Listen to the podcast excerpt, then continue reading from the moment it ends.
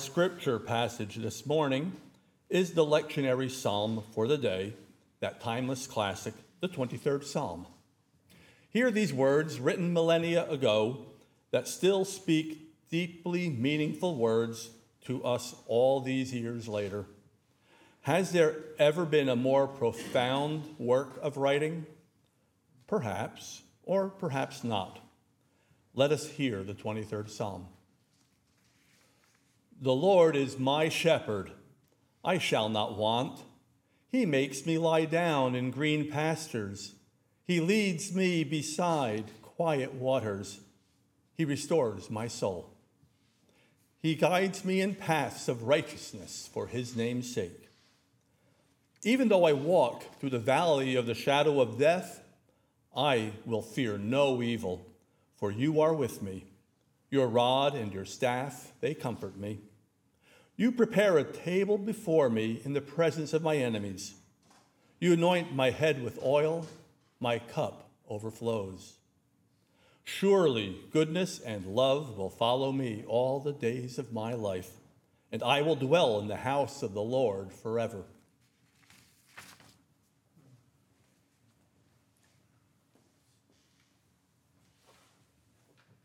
Hmm. I'm into that words. It's amazing. Weren't you uh, cutting a rug and dancing last night? Did I see on Facebook for your 20 for your for your Friday night? And now you're reading the 23rd Psalm in church. You never know.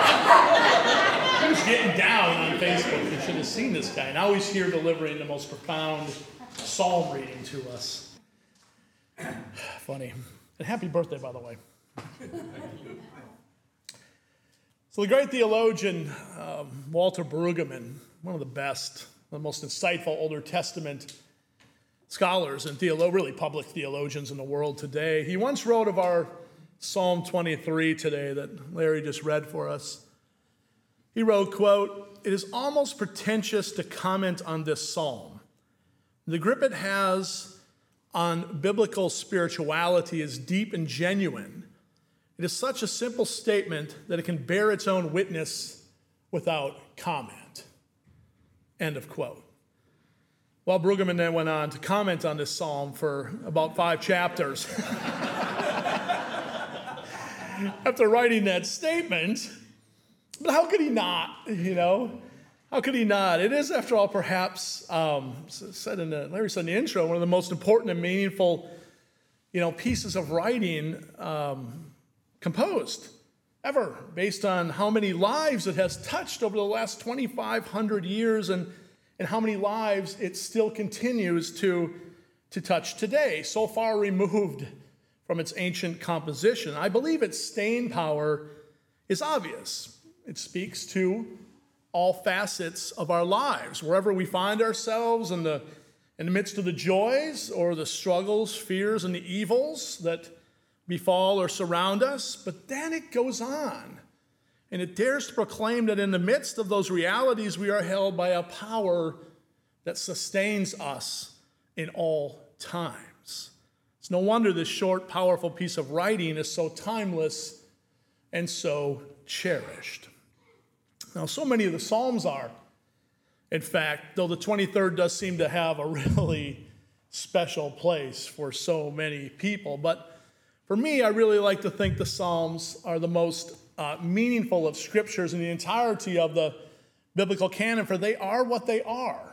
They're just there. They are what they are. They don't pretend to be anything other than what they were written to be experiences of life in relation to this grand mystery that we're all trying to grapple with and understand that we name God, both communal and individual. And they're not like the other scriptures, they're not like all so many of the other scriptures, which are so often things to be believed, you know, um, or that often appear way too hard to be trying, trying to prove something. So much of the Gospels are, are that way, but not the Psalms. They're not to be believed at all, they're not to prove anything. In fact, they are just meant to be lived and simply experienced as someone else's experience of God in the past. The Psalms, in fact, were were created um, roughly over like five centuries. I, I know the story is David sat down and penned however many psalms they are. It's not true. You're still going to hear it today. I'm sure it's being it's lectionary, so it's being preached all over. And I'm sure there's people. David sat down and wrote Psalm 23. No, David didn't sit down and write Psalm 23. But they're written by all sorts of people women, I firmly believe women, and men over time, uh, who were writing amidst all sorts of times. I mean, we're talking five centuries here, and those times were good and they were bad. And you know what the cool thing about the Psalms are? They were often set to music. These were musical pieces, and they were sung in worship settings and seasons to reflect the realities that were unfolding uh, mainly around, around Israel, both in the good times and in the not so good times. But they have transcended that original context and they become something much more universal, for they speak both to and from the universal experience of what it means to be human, what it means to be a human being, the human condition, as we call it, and all that life throws at us. And it sometimes seems to throw the sink at us, doesn't it? So when you sit down and read through the Psalms, I know you're all going to do that this afternoon. You're going to go dust your Bible, blow the dust off your Bible on the shelf, big cloud. I'm just kidding. You're going to go find that Bible and you read these Psalms, and you're going to see that they're set amidst the backdrop of some are, some are set against the, you know, different times. Like some are set against the backdrop of really good times. You're going to see that some others are really painful or plea like in tone for those times when the world just seems really bleak, and others are really hopeful, envisioning a future that maybe doesn't even yet exist, but confident that there will come a day when the times will be much better. Some express only one of these states in life. That's the, the role of the psalm, but others weave you in and out and reflect several states, moving from loss or, or deep anxiety to a sense of, of uh, goodness or being found, or moving from despair to courage, and almost some of them being invincible. These are all in there. In fact, Brueggemann I mentioned earlier, has a really meaningful way of categories in the various fields of the Psalms, and I find it really helpful. He identifies three types, or maybe better said, three movements of Psalms and in the lives uh, of those that wrote them. The first he calls a place of orientation, meaning Psalms that reflect on times when things are good. And who doesn't love to sing a good song when psalm when times are good? Life is generally devoid of tension and and stress, and there seems to be a sense of order. Psalm 137 or 47 says, All you people, clap your hands, shout to God with joy. That's really the essence of the entire psalm. Things are good. Life is good. It's a time to celebrate. The second place that the Psalms reflect on is what he calls a place of disorientation. kind of a term for today, meaning a time of difficulty or distress or absence or powerlessness or perhaps fear. Now, life in these times feels off, off kilter and times can seem really hard. Disorientation or can, in disorientation, there can seem to be a little sense of hope, and things are, again, really bleak. And those of you that have ever read Psalm 137 know what I'm talking about. Happy is the one who seizes our, your infants and dashes them against the rocks. You know, not happy go lucky stuff. No, not happy go lucky stuff, but things are, are pretty bleak. But the third category, Brueggemann calls reorientation, a time of renewed hope, as though we've been pulled from those terrible times with like a renewed sense of gratitude or courage or or joy and especially confidence. So, again, some Psalms exhibit only one of these things, these states of being, yet others are rhythmic and move the, through a sense of orientation through this terrible period of, of disorientation and into the light of a new day. Um, those are what we consider the most powerful Psalms. And today's Psalm 23 is exactly that. I mean, just look at it. You, you all, do you all know it by heart? Do you know this psalm by heart at this point? Do you think you could recite it by heart? Yeah, maybe want to try. No, I'm just kidding. that spot here.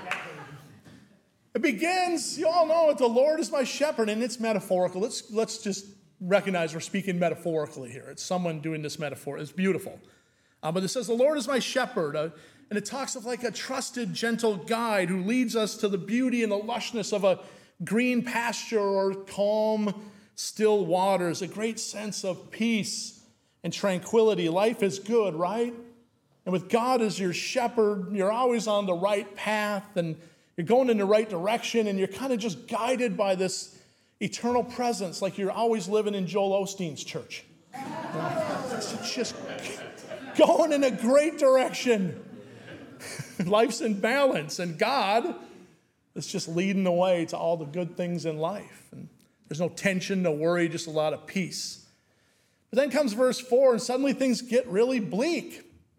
And we hear how our, our psalmist uh, sings of walking through the darkest of valleys. Now, many of you were probably raised with that translation that we read today in the, in the valley of the shadow of death. And that is the reason why, generally, about the only time you ever hear this psalm is at what? Funerals, right? As though it was only talking about death and the dying process. But the image of the, of the darkest valley, it's so much richer. And it opens this psalm up to all those times, not just about death, but about when life just seems tough and really hard. And in Brueggemann's words, disoriented or out of control or anxiety laden and and fearful. So we need to broaden that out because this psalm can relate to way more, way more times than our own funerals or someone else's funeral. It can relate to every aspect of our lives when the times are hard. The psalmist then speaks of evil, indicating that something was not quite right and good for our writer, that truly times were heavy with fear, but the psalmist doesn't dwell there for very long, but shifts now to the future where goodness and mercy and kindness will follow them, as they say, all the ways of their day. And, and it offers this incredible image, if you caught it, of a renewed sense of peace by saying, yes, there is evil and darkness and difficult times. We have so much to fear, but we're not going to let it shake us. We're not going to let it shake us. So the psalmist gives us the greatest of gifts in this image of of peace in the midst of those awful times, whatever they are for us. And they lay out this vision of a table prepared and a feast with a cup overflowing. I mean, this is a really beautiful image, and it's right there in the smack of all the pain and the evil and the fear or whatever's going on, as he or she calls it. Imagine in the worst of your times, you just envision a table spread for you, and you're just enjoying the goodness of life. We've been given the gift of a wide interpretive lens on this image and metaphor, and, and that is that wherever you find yourself, whatever is befalling you in the particular situations in your life, whatever darkest valleys that you find yourself in, the psalmist is saying, I've been there. You too have a presence within and around you that will sustain you through those darkest of valleys and into the light of a new horizon. Don't linger long, in other words, in the times of disorientation and fear, for you are a part of an unfolding and unfathomable holy mystery that you cannot even begin to explain, but can only trust is present. Mm. We call that unfathomable mystery God. That's the closest we can come to naming it with our limited language. And, and this psalmist in my opinion, captured the entirety of the God mystery beautifully in those ancient hills, putting words to music and reflecting on the peace that God instills in even the toughest of times if we can just trust it. Now, it goes without saying that this is a perfect psalm for us in these rather, God dang it, disoriented times, right? I have a feeling Psalm 23 has been prayed and read a lot, a lot in, in the various things that people have been going through the last couple years. We are living in heavily disoriented times. Let's not run from it, let's just own it. In fact, the, it, the psalm really kind of came up at the perfect time in electionary, I think, today. And for many of us, I know, you know, feel as though we're living. God, we're just constantly in a valley, you know? Constantly living amidst the darkest valley, amidst life's ever increasing stress and, and division and fear, and my God, the discriminations. that are out there and the growing judgmental and exclusionary nature of our civic culture these days? Doesn't it all just seem really disorienting? We feel it perhaps as we grapple, you know, with changes in our in our lives or aging or health issues or issues in our families that we love and that we cherish. The valleys are wide and the valleys are deep. We feel it as we grieve losses of loved ones and grieve the losses maybe of the harmony that we once felt in our nation and in our world and just in our ways of, of life. The valleys are wide and they can be deep and they can be really, really dark. The disorientation can be powerful. Hmm. But the psalm reminds us that those bad times, these bad times, these days, and the uncertainty and the fear and the anxiety, though they will happen. We know this, right? They happen. It's not where we're meant to live and dwell. And it's not truly our natural or normal state that what Brueggemann called those reoriented lives, that is truly the way of life that we are supposed to live. So, this beautiful psalm, and the one who first sung it or wrote it, reminds us again that we can't stay, as my favorite Christmas song sings, amongst life's crushing loads. But we have to keep walking through the shadows of the valley, you know, always looking forward, searching for the light that we trust is coming. We have to trust it's coming we have to trust it's there and it's waiting for us. We have to be confident that, that we too sit amidst that table, you know, that table of good things and even the most terrible evil and division and fear surrounding us, that even those things don't have a say over us, even though they will seem to, but that there are good days ahead, that goodness and mercy, as the psalmist said, is just around the corner we have to trust these days will not win in the end. That is not just lip service from me either. Well wishes for the future of the kind of, of kind of stuff to make us feel better, you know. Mike, just get up there and make everybody feel better. You know, just for a short time before we all go back to the panic. Sunday afternoon. the psalmist didn't offer us softball words for challenging times. For you know what? Whoever wrote those words, whoever sat down and penned those words, penned, whoever quilled, whoever quilled those words was going through something really hard. Because you don't write about being in dark valleys that way in life if you haven't been there. You know? They knew that was not their destiny. Goodness was. And just as you don't write about being in those darkest valleys without having been there, likewise, you don't write about the presence of that which we name God and peace like this without having experienced that as well. So trust my words, is what the psalmist is saying. And your valleys will be bathed with light as well, and you, like they believed, can overcome anything. That's the power of these Psalms. They're just beautiful.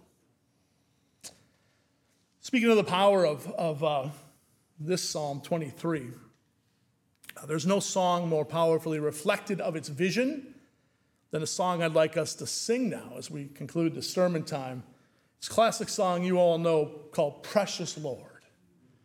Favorite probably of many of you. And the reason I want to sing it is because it was this psalm that inspired a young man named Thomas A. Dorsey. Now, don't be confused with Tommy Dorsey, as I was.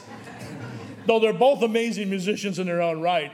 He wrote this song. If you ever wonder where it came from, because it's a timeless classic like Psalm 23, he wrote it against a really dark valley, the backdrop of a really dark valley. You see, Dorsey was becoming a well known gospel singer and songwriter in the 20s and into the 1930s. You could say his life, in Brueggemann's language, was oriented towards a time of thriving goodness. And he got married to the love of his life, and they were going to have their first child, and his fame was spreading. And Tommy, Thomas, I'm going to call him Thomas when it makes him up with Tommy Dorsey.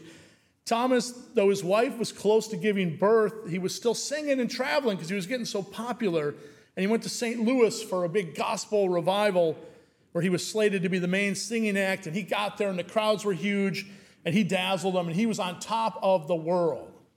Life was good. Life was great, actually. So he sang and sang, and he was exhausted. And he finally, the story goes, he had a chance to sit down and just take a rest. As he did, a messenger found him and delivered the message that his wife had died while giving birth. So, shocked, he, uh, Thomas rushed back to his hometown where it was confirmed that she did indeed die, you know, while giving birth. But the baby, a son, had lived, but only till nightfall. So he buried them both in the same casket a few days later, and he journeyed into what can only be described as one of the darkest of valleys imaginable. He walked that valley, and as he did, the story is he felt God was powerfully with him in this time of unbearable grief, and this took over time. God was never leaving his side, even as his world just completely fell apart. And he used, he used that trust, like our psalmists, like so many of those ancient psalm writers that left us these beautiful works. He used that to climb out of that valley and claw his way back up into the light and to trust man, there's still goodness in this world and there's still goodness ahead for him. That the pain of the valley he was walking would never be his final say, regardless of what he just went through. And through that journey, he ended up writing one of the greatest songs of all time Precious Lord, take my hand. I'm not going to sing it for you. You are in a second. This is not my Obama moment, trust me.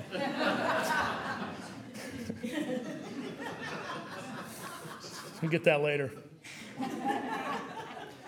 He wrote one of the most powerful songs ever written Precious Lord, take my hand.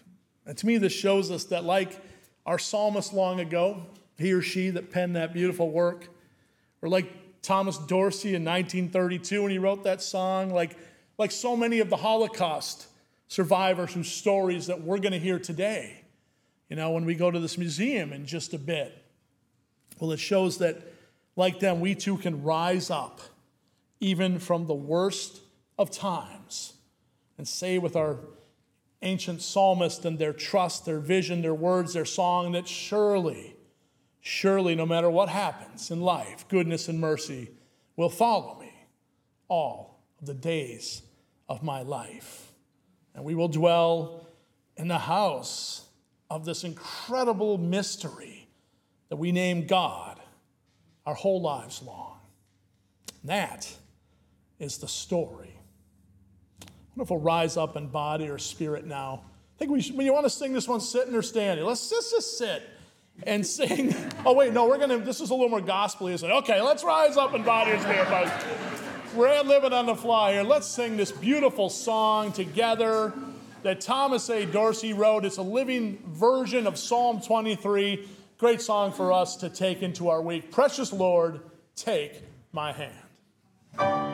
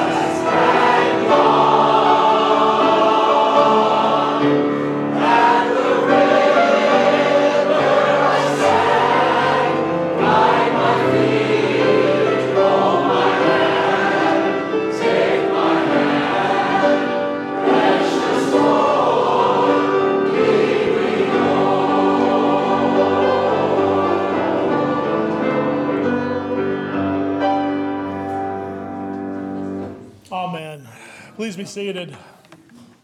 What a beautiful song that is. To hear you all singing it too, that song really means something to you, I can tell. Because you belted that out like you don't belt out most hymns. I love it. It's great. The song means a lot to us, as does Psalm 23. So I hope you found some meaning in that, that little story. And uh, when the times are hard for you and really tough, I hope you maybe turn to that psalm and just look at it and go, all right, people have been here before. I can get through anything. Amen.